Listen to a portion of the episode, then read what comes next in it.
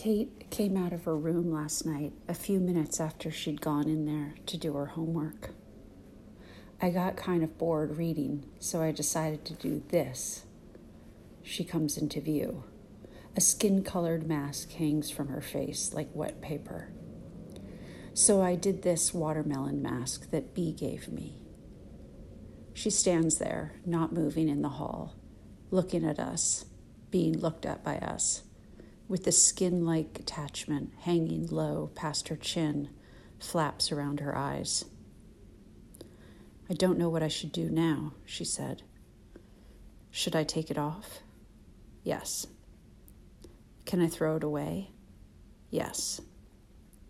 Homework has little chance of winning over all of the distractions in her room.